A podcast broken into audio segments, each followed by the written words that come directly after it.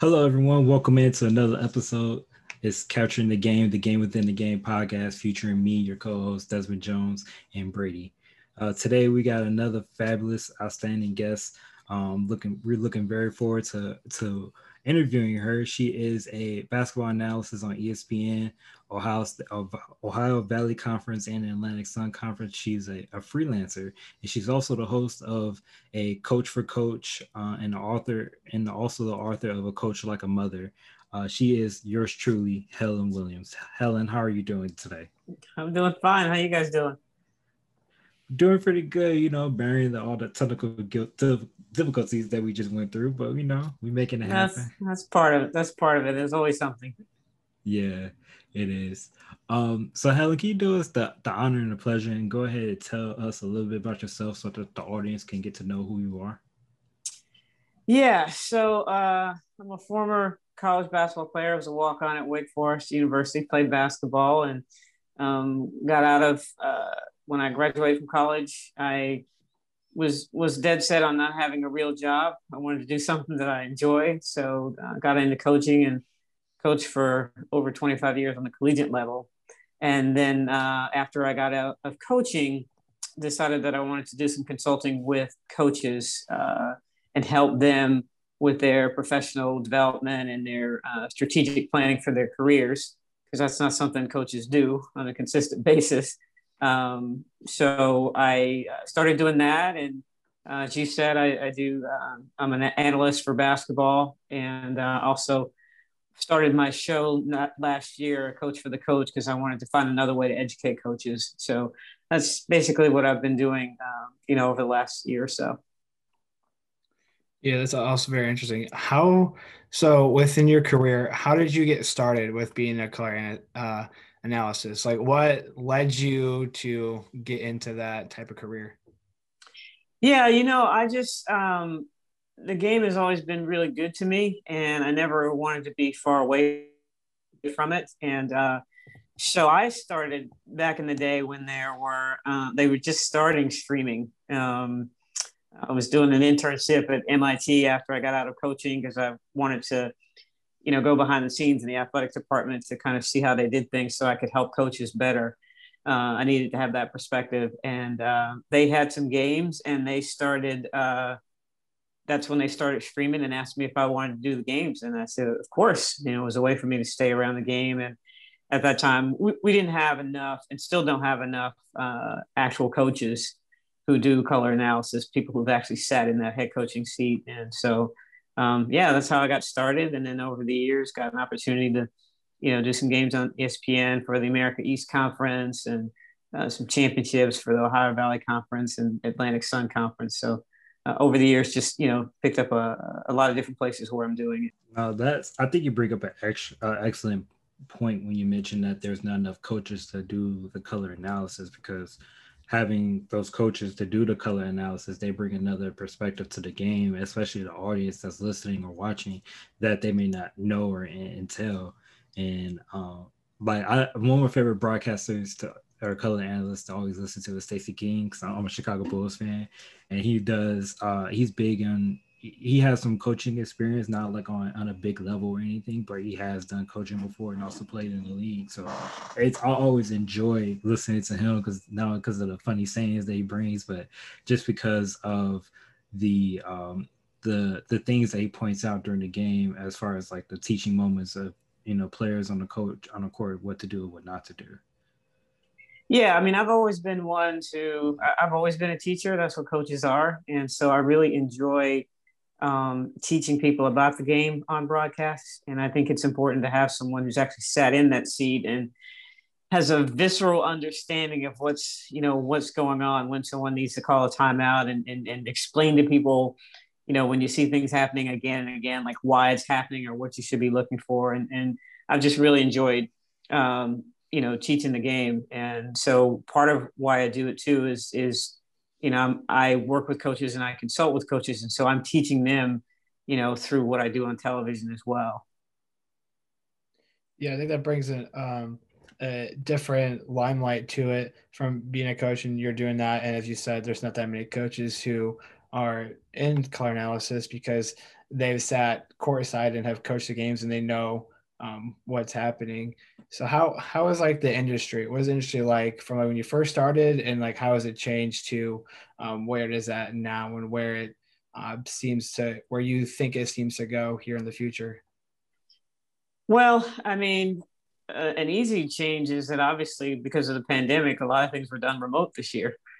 so um, you, you can see, you know, how it's a different broadcast if you're not actually there. Um, and I think that's probably something that's going to stay, maybe not as much as, um, you know, we had during the pandemic because we had to, but I think that's probably something that, you know, people will explore as, as a, as a, uh, a, a least, a, a lesser expensive way to, you know, to put on broadcast. It's still not, you know, it, it's always optimum to actually be there. Um, but in terms of the the business, it's just like anything else. It's about relationships and who you know and, um, you putting in the time to make sure that when you do get your opportunity, you know, that you do a good job, um, that you do watch film and you do interview coaches and you do, you know, pay attention to the players and, and know what their tendencies are. I think, you know, people think you just get on TV and you just start talking, but there's, there's, if you do it right, there's an incredible amount of prep that you should be putting in to make sure that you give the coaches and the players the broadcast that they deserve. What's one of the biggest, uh, and you could be, a, this is probably a real broad question, but what's some of the pitfalls that coaches fall into? Well, you know, the biggest pitfall is is really one that I fell into when I decided to get out of coaching. Is we're um, we're not prepared for the next step, and we're not preparing as we go along while we're coaching. What I mean by that is when you get into coaching, they give you a whistle and say, Welcome to the profession. But they don't actually teach you how to be a coach. If you look at other industries, uh, pharmaceutical, medical, uh, insurance, right, there's always some continuing ed that you have to take to keep up your certification. And they don't really do that in coaching. And so what happens is when you start coaching, inevitably you initially start coaching the way you were coached. That could be good, that could be bad. And so learning about all of the things that are important um, outside of the X's and O's, because coaches are always going to um, go to clinics and you know try to get better, whatever their sport is.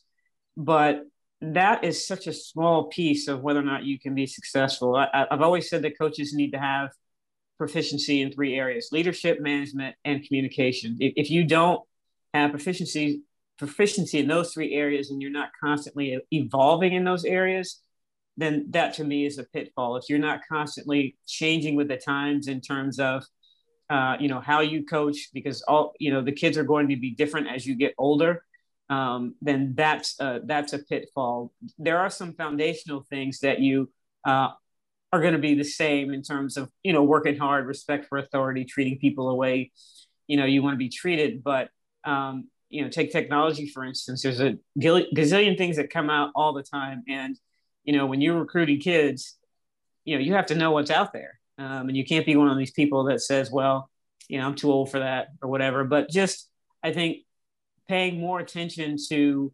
yourself and your education in terms of the profession I think is a pitfall that coaches fall into because they think I just gotta I've just gotta be good at the X's and O's and that's really one of the reasons why I started my show. It's really one of the reasons why I just, you know, released a, an e-course for coaches because you need to take more of an academic approach to your career. We don't do that. Yeah, that's uh, interesting. So this uh, e-course you said um, that you just created, what motivated you to create that, and like what kind of things, uh, briefly, without giving all of it away, for people to um, just yeah. know what that's about?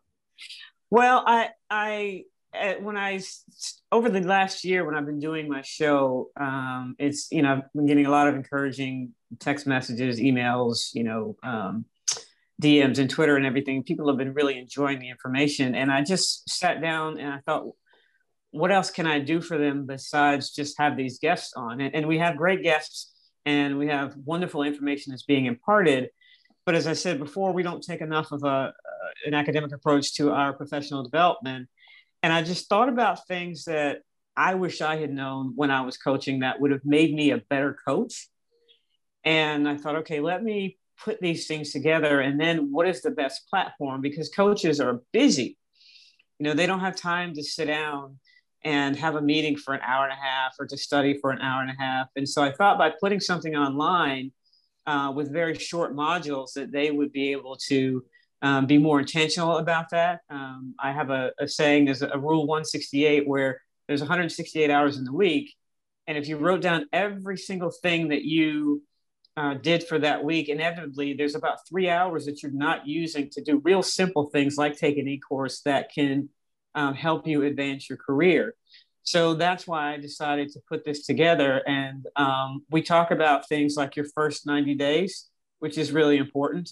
Um, you know, when you first take over a program, especially if you're a new head coach, there's so much coming at you. You just have no idea. You have to all of a sudden make all these decisions.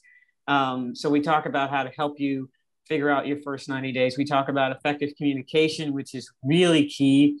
You have to communicate with your players, with your um, staff, with your administrators, um, and understanding that everybody communicates differently and everyone processes information differently is important. So we walk you through that.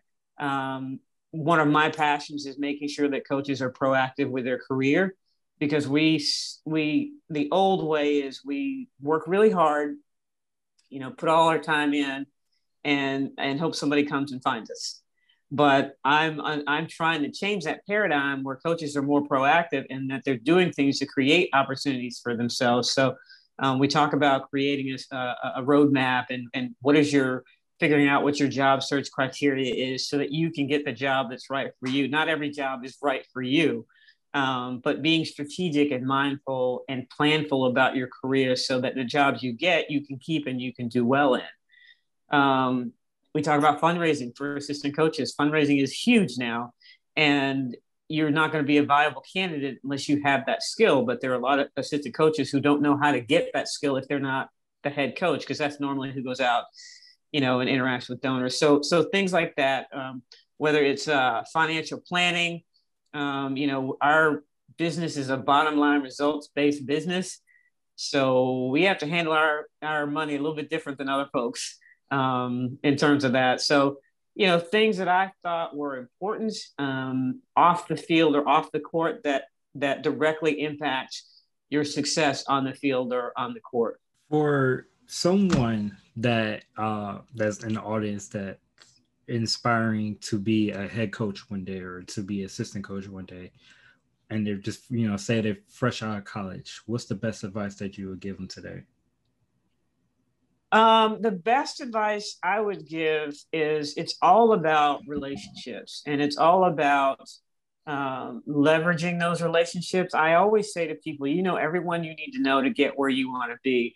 The question is, how are you leveraging those relationships and, um, you know, building those opportunities where uh, people are looking at you and obviously, you know, the normal things work really hard, you know, have some initiative, um, you know, go, go, uh, come early, stay late. Those things, you know, are the same, but it's really about building relationships, uh, strategic relationships that are going to help you get where you want to go. And I think sometimes young folks are not comfortable with that, but that's the way the world works. You have to develop mutually beneficial relationships. So that would be my first thing. And you could start with your, if you're just coming out of, um, you know, just coming out of college, you know, obviously your coach knows people. Uh, it, it, it'd be great if you get an opportunity with the coach that you just played for, but your coach knows other coaches. Um, you were recruited by coaches when you played. And so there are any number of ways to, you know, get those uh, other opportunities. No, that makes uh, total sense. And one of the things that we always consistently hear on this particular platform is always about the relationship. You know, it's all about the connections that you make and uh, just how well you utilize those connections. And it's always about who you know and and just also just goes along with perfect timing as well. Yeah, and who knows you? That that's yeah. the key too. Yeah, absolutely. What's um so let's talk about how you how did you ended up becoming or landing at ESPN as a color analyst? Well, I'm a freelance, so Free freelance. I don't work for ESPN. I don't want to misrepresent okay. that. Um, okay. Relationships, you know, yeah. I had done I had done a seminar on fundraising for the America East Conference uh, one year, and um, that year they had just signed a contract with ESPN for the for the conference, and they had to put on you know a certain amount of games, and so each school was responsible for finding their own um, analysts and and and color people and and play by play people, and um, again relationships. I I, I knew. Uh, the, the, the, coaches at uh, UMass Lowell and um, just literally put my stuff together, sent them some information, set up a meeting, and said, "Hey, I, I um, you know, I know you guys want to do this right, and this is how I go about doing my broadcast. This is how I prepare. This is, you know, how I approach my broadcasts, and uh, then just ended up, um, you know, that's how I started doing America East games, and then from there, you know, people seeing and and, and seeing my work, and uh, ended up you know, doing the championship every year for Ohio Valley Conference, and um, and started doing some stuff for the Atlantic Sun. So you just get in where you fit in initially, just get your foot in the door and do a great job. Um, and you know continue to cultivate those relationships and you can create opportunities for yourself gotcha what has been uh, with that with you're doing multiple like freelancing on different divisions different um, games what has been some of the challenges that you've seen um, between both things and what things have you had to change going to this broadcast to a different broadcast. Is there anything that has changed? Uh no i mean the biggest thing is is just time and preparation which is always a good problem to have. If you have you know more than one game a week then you really have to at least for me with the amount of preparation i do it's you really have to balance your time. And so i usually try to um, you know, at the beginning of uh, before the season even starts, start going through film and watching players and, um, you know, looking at teams, uh, you know, in conferences that I feel like I'd want to be a part of. Um, so that uh, one of my favorite things is, you know, stay ready so you don't have to get ready. So, um, you know, if, if someone from the ACC says, hey, at the last minute, can you do a game? game for us it's not like i haven't seen those teams before and so I keep myself familiar with a lot of different teams and a lot of different conferences um, so that when I get that call, um, I'm ready. So I think that's the biggest part is just figuring out how much preparation uh, that you need to have if you have more than, you know, more than one game a week, which is really optimum if you're a freelancer, you'd like to have more than one game a week. Now that makes total sense. And um, man, I, I've, you're probably the first person I know that's a, you know, a freelancer and I think it, there's so much power in in be able to say that and and to do that. So I I tip my hat off to you if I was wearing one at the moment, but you know, I was just gonna pretend I was wearing one. Um, you know, I, I kind of asked a similar question as far as for coaching, but now I'm gonna ask it for being a color analyst because you you've you've seen both both worlds. You know, for so for the people that's out there that are inspiring to become a color analyst, what would be the best advice that you would give to them? Uh, it's the same. I mean, it's a very subjective business, and so you can't take rejection personally. Um, you know, you just have to keep getting your stuff out there and doing a good job with the opportunities that you that you do get um, because you may be doing a broadcast and the right person finally sees you or you know I, have sent my my information to people time and time again and gotten no um, you know no reaction. But if i get the right person to send it to them then you know then i i, I get a look. So again it's about uh, relationships and just start wherever you can. I think that's the thing. It doesn't matter the level or whatever because you need to put in the time. Like i said i started I started at MIT when they were just uh, when they were just beginning to stream games. Um, I think I got paid like twenty five dollars a game, um, and I didn't care. Uh, I just knew that I felt like I could be good at it, and I thought, okay, this is Division three. Um, probably only the parents are listening, so if I if I mess up, it's okay. I can figure out what kind of you know analyst I want to be. I can figure out what my style is. You know, um, sort of sort of um, you know out of the picture. And so you know anything that you can find where you can take advantage of it. If it's high school, if it's you know I don't know AAU or whatever, just just take whatever opportunities you can and don't you know necessarily worry about the the the money. Um, you know, obviously not that that's not unimportant, but you know, I'm a big believer in um, you know in in ten thousand hour rule where you know you put in your time, and so anytime I do a broadcast, I, I literally have this notebook where I'm recording my hours to see. You know, uh, it's going to be a while before I get to the ten thousand.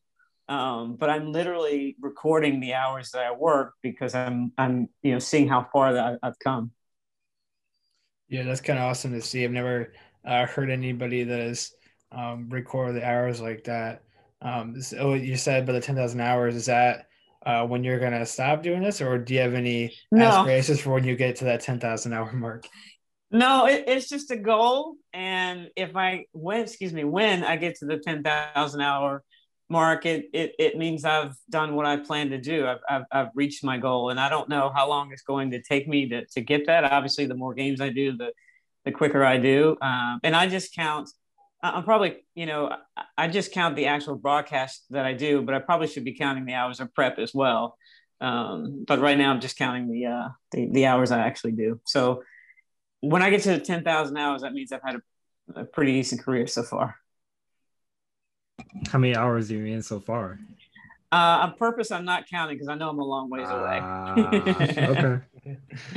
it's gonna be a minute. I don't. I don't want to overwhelm myself with what I have left. No, I completely understand because just knowing how far away you are, it could be, you know, kind of. It kind of, it could be depressing. So yeah, well, just you know, we'll have another come back on your show again in five years, and I'll be I'll be a lot closer. So I like it. what um so what inspired you to write your book? Uh same thing as I said earlier. Um, you know, when I got out of coaching, I really just was very self-reflective and thought about well, how could I have been a better coach and what you know, thought about the things that I should have known, the things I should have done. And I wasn't a terrible coach, but um, I thought, you know, no one really talks about what it's like to be a coach, what what kinds of things you have to go through while you're coaching, when you become a head coach, the types of decisions you have to make, um, you know, the scenarios that you'll find yourself in. And it was really just a long essay to myself. But when I finished it, I was like, oh, this will be really good information, you know, for for it, it's a book about coaching, but it's really about it's applicable to teaching and parenting because all of us are, are teachers or coaches that you know uh, in some sense. And so I just had to get it on paper, and uh, that's what it turned out into. That's nice. Do you have have you had any uh, mentors along the way, um, what getting in the industry, and then as you've been in this industry? Yeah, I mean, um, you know, one of my first mentors was my college coach. Um, he, when I graduated, I, I went to graduate school, and then when I got done, um, he was he was still at Wake Forest, and he gave me my first, uh, you know, college coaching job, Division One, and was very, um, you know, very supportive in everything. I would ask a thousand questions um, and at the time, you know, he couldn't uh, pay me a whole lot of money, but he found other ways to make sure that um, you know that I would be okay. Finding finding ways for me to you know to get meals, finding a place to live, you know those kinds of things. Where you know at the time that the budget just wasn't there, but he found other ways to make sure that I was okay and um, you know let me do a lot of things and, and one of the things that i did the most of which i didn't realize at the time that i was preparing for now was um, was I did a lot of scouting. Like he he liked to have a lot of information, and so back in those days, you could actually go and watch teams in person. Now it's you know all by computer on Synergy and all that. Um, but back in those days, you could go live, and so you know he would send me the games. This was I was at Wake Forest, and so obviously I was near NC State, uh, you know UNC and Duke, and I was at one of those three places at least three times a week, and um, he helped me learn how to uh, you know to, to to visually scout and pick things up live. And and I didn't realize it but that's what I do now you know with uh, with the television that I do um, but just in the way that he took care of me um, is is how I wanted to take care of my assistants and how I wanted to make sure that I mentored other coaches so he was one of my first you know, role models for coaching. His name was That's... Joe Sanchez, by the way. Um, he still wants me. He wants me to call him Joe, but I just can't. I just I'm old school, and I, every time I talk to him, he's like, "You know, you can call me Joe." I'm like, "Coach, I can't call you Joe. it just doesn't sound right. right. Yeah, once a once a coach, always a coach for me. Sure. I can't I can't go back and call someone by their first name. Despite right. no matter no matter what what you know how far apart we are in age or how close we are in age or even how far removed I am from once being exactly. a player of yours. yeah, exactly. Um, what was some of your favorite moments from coaching that you like you just loved, or even if it was just certain players that uh, you coach like you coached up along the way. Because one of the things that we like to do on on this particular platform is capture those some of those stories that uh, people may not have know, been aware of or um, some of those stories that are i call it the, the hidden gems that you know is a gold mine to us. And you know a lot of people may not know much about just because it maybe immediate didn't get enough attention to it or it just never got a, a chance to actually shine yeah, I think you know I was a Division two head coach, and I think the, the the biggest coaching moment I had was when my team was able to beat the number one team in the country at their place. Um, and and I, I, I talk about this in the book only because uh, I want coaches to understand that in spite of me, we still beat the number one team in the country. And I say that because you know this was a, coaches are always stressed anyway. Um, but the day before we were supposed to play the team in practice, I just I was all amped up and, and stressed, and I, I, didn't feel like my team was ready to play the number one team in the country. I didn't feel like they grasped the enormity of that opportunity, um, and so I threw them out of the gym. I mean, the day before I play the number one team in the country at their place, I just said, "You guys aren't ready. Just get out." And after I did that, I went home and I thought, what have I done? We're, we're going to get crushed tomorrow. like I was, like, we're going to get crushed. Um, you know, but we get to the game and we're doing pretty well and things are going well. And, you know, it's halftime and I'm like, okay, I, I need to have some, I need to have some Lombardi-esque speech here, some Pat Summitt-esque speech here to, to really get them going. And I just didn't have anything to say because I didn't know what to say. And I said, you know what, I'm just, I'm just going to focus on the X's and O's because I want at this point they're playing so well. I want them to just think this is a normal game, right? I don't want them to get too amped up. And so we, you know, I, I go through the X's and O's, and then I just say, hey, listen, if you guys want to win this game, all of you have to do something you've never done before for us to win. Um, and so we go out in the second half, and these kids are doing things I've never seen them do. I mean, kids who aren't athletic are jumping up and they're blocking shots. Kids who they can't shoot or hitting threes. I mean, it's just like, and I'm just at this point as the game, you know, as we get closer, there's more pressure, obviously, on the other, other team that we're, you know, still close. And as we get to the, you know, towards the end of the game, I'm just saying to myself, just don't mess this up. like, like, like, don't mess it up. Let them do what they're doing. Don't mess it up. Please make the right call. And you know, I'm calling on on on every spirit I can think of to make sure I make you know, the right call. And um, you know, we end up we end up winning the game. And I thought, you know, again, I just I couldn't believe it. And what really made me uh, think about something was the kids were so happy. Like they were so so excited because obviously it was a pretty big deal, and um, you know, I was was you know I didn't enjoy their joy, if that makes sense. I wasn't present, I was like, okay, great, we beat the number one team in the country. I'm on to the next game, right? And and so we beat the number one team in the country, and what I should have done is given them the next day off um, because it was such a big thing, and and and everyone on campus was all you know geeked up about it, um, and I was just way too serious. And so we go from beating the number one team in the country on Tuesday to losing to the last place team in the conference on Saturday. And that was just a lesson to me that I needed to have handled that better. And and and again, just had I been more present and felt their joy and enjoyed that with them, I think I would have maybe had some different thoughts and taken a different path. And we still may have, you know, lost to the team, but um, we would have. I don't think I prepared them well enough for that. So there's a lot of little lessons in that story, you know, in, in terms of coaching and and uh, communication and you know just being present. But it was it was fun being the number one team in the country. Yeah, that's awesome when you can uh, accomplish that. Um, going off what you said within that, is there something that you know now um, that you wish you knew back then?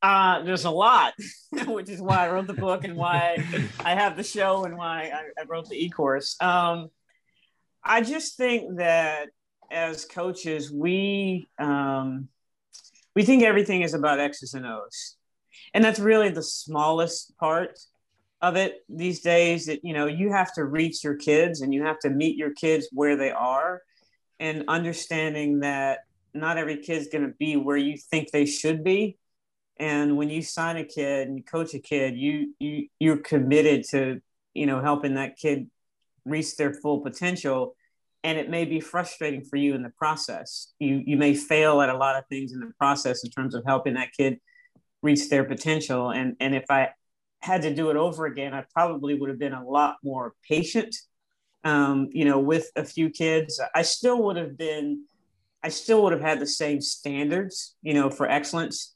Um, but I might have handled some situations differently in terms of having more patience and understand that, you know, just because I think something should be a certain way, you know, this kid didn't necessarily grow up the way that I did, so they don't have the same perspective. That makes uh, absolutely total sense. Um, how has being a woman affected your career, like especially a woman of color? Um, listen, um, I am who I am, so yeah, that that's never going to change. And um, I focus on just excellence and being really good at what I do. Mm-hmm. And you know, again, building the right relationships. I'm very optimistic that if you do those things and you'll get the opportunities. Um, I can't say I have or haven't had opportunities because of who I am, because I just I mean, it is what it is. Um, so I don't really pay a whole lot of attention to that. I just focus more on being excellent at what I do. Yeah, I was I was just thinking what you were saying about that, just being yourself. I think that's one of the best things that people can take away as well. That um, it doesn't matter who you are as long as you just am true to who you are, and then people just um, follow and will accept that because changing yourself to fit into a, into shoes that aren't meant to fit for you is going to hurt you in the long run. So, yeah, and I think you know that's one of the reasons why I started my own show. And like I, I I'm just going to make my own opportunities. there's no there's no reason for me not to to do the things that I want to do. Um, you know, there's plenty of ways to do uh, to to do it a different way. So if I didn't get a particular opportunity on television to, you know, and, and I still may get that opportunity, you know, um, hoping someone sees my YouTube channel and turns it into, you know, a, a, show on linear TV. But but if not, I'm still reaching people, you know, doing the things that I want to do, um, you know, in my way. It doesn't have to be, you know, the the quote unquote normal way. Yeah, no, I I know earlier um, in the day I went onto your YouTube page I was looking through uh, some of the past interviews. I saw like a familiar face that we had on our show recently, and I was like, okay, I you know I was checking it out and I was trying to take notes as well and also subscribe because I like try to pr- push and promote. You know, I appreciate that. Uh, yeah, of course, no problem. Okay, so yeah, then that wraps up our first portion of our uh, interview. So now we're going to have a little fun, and we're going to transition to our rapid fire round. So it's our game within the game, where we ask you either or uh, questions. Um, eventually, me and Brady is going to put together a, a scoreboard, just tallying up all the people's uh, different responses along the way. but we uh, we typically have a lot of fun during this segment. So uh, my question for you is: Are you ready to play this game? Yes. Okay. So the very first question that we always start the audience, the, our you know the person that we're interviewing off with is, um, do you prefer chocolate chip cookies or oatmeal raisin cookies? Chocolate chip, of course.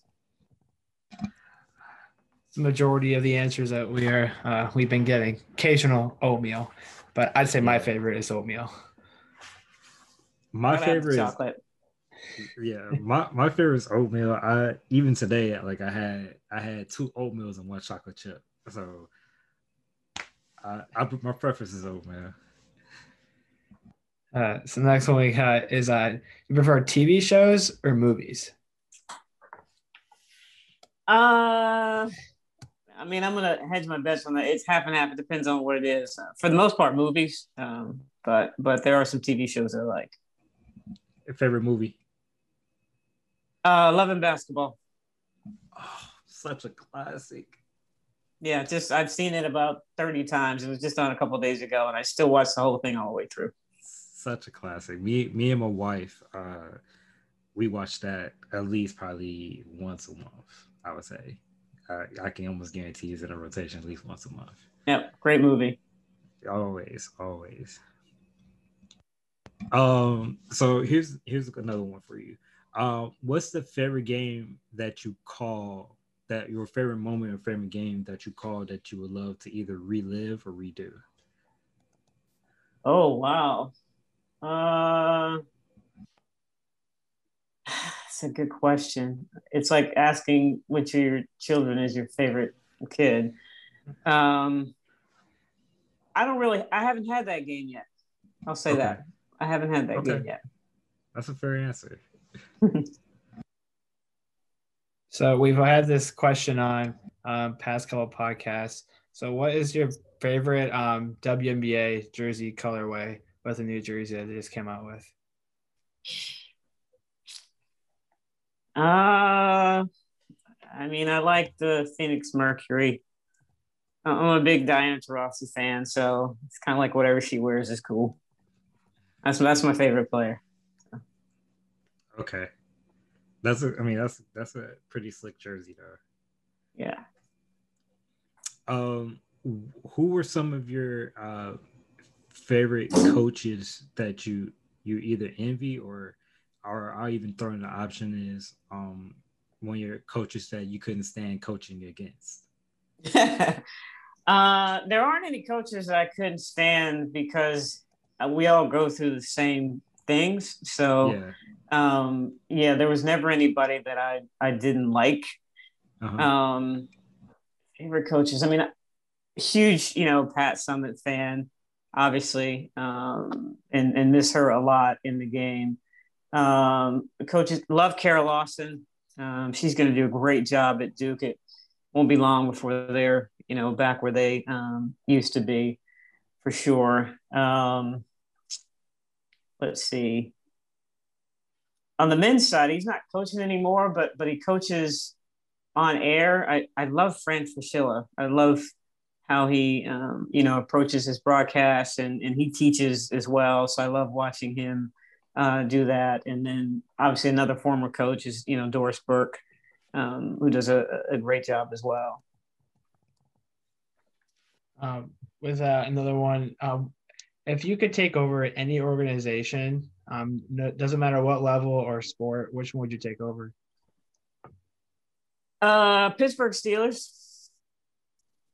Yep, I love okay. that's that's been my favorite team since as long as I can remember. In my house, for some reason, uh, you know, you either had to be a Dallas Cowboy fan or Pittsburgh Steelers. So I picked uh, Pittsburgh, and that was my favorite team. And then the school I went to was black and gold, and um, then I ended up uh, when I was coaching at Princeton. I got a chance to coach um, Bill Cowher's daughter Megan, a phenomenal kid.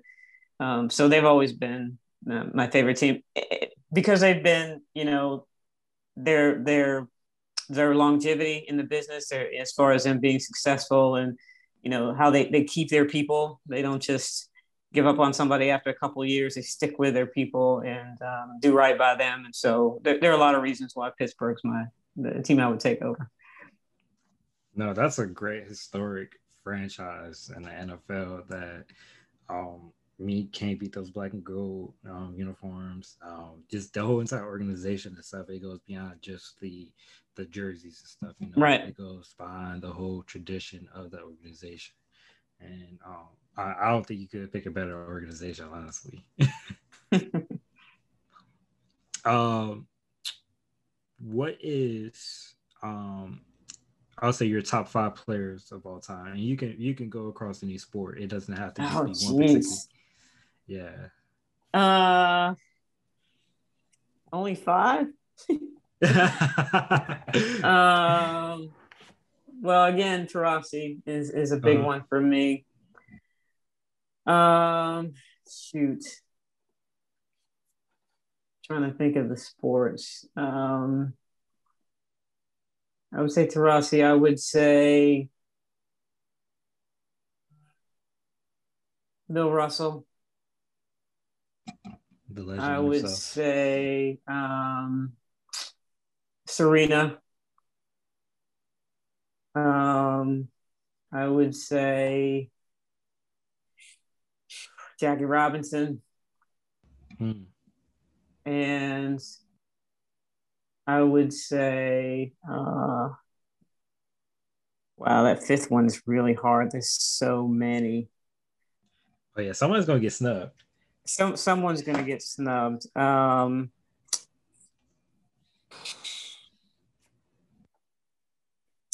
Roger Staubach. Hmm. Okay. I like the list. Try try to cover all the sports. Uh, No, I think you did an excellent job of covering all the sports because that's hard to do. Okay, that that wraps up our uh, interview portion of that. Um, where can our listeners and viewers where can they find you at on uh, social media and everything to follow along with your career? yeah, so uh, my social media handle is HMW Sports. Um, they can go to YouTube where I have my show. It's uh, Helen Williams, HMW Sports. Um, please join my Facebook group, um, A Coach for the Coach, because that's where I have a lot of great information that other people can't get. Um, it's, it's where I started actually today, where I launched my e-course. Um, and then Instagram, A Coach for the Coach as well. If they're old school and they still email, um, they can email me at hmwsc at outlook.com. And if they're really, really old school and they want to use the telephone, they can call me at uh, 888-412-1112. Gotcha. Uh, well, I'd like to thank you for joining us today, and then for the um, people who are listening uh, on any uh, platform or watching us on YouTube, you can follow us at Capture the Game. On you can search up on Instagram. Uh, you can find us on Twitter at CTG underscore podcast, and then also within Facebook and YouTube, you can search up Capturing the Game podcast. You can find us there too. Um, again, Helen, want to thank you for joining Desmond and I today um, on this podcast, and we're hoping that someone can take the information that you said today and uh, use it for their everyday life. Appreciate you guys having me. Thank you.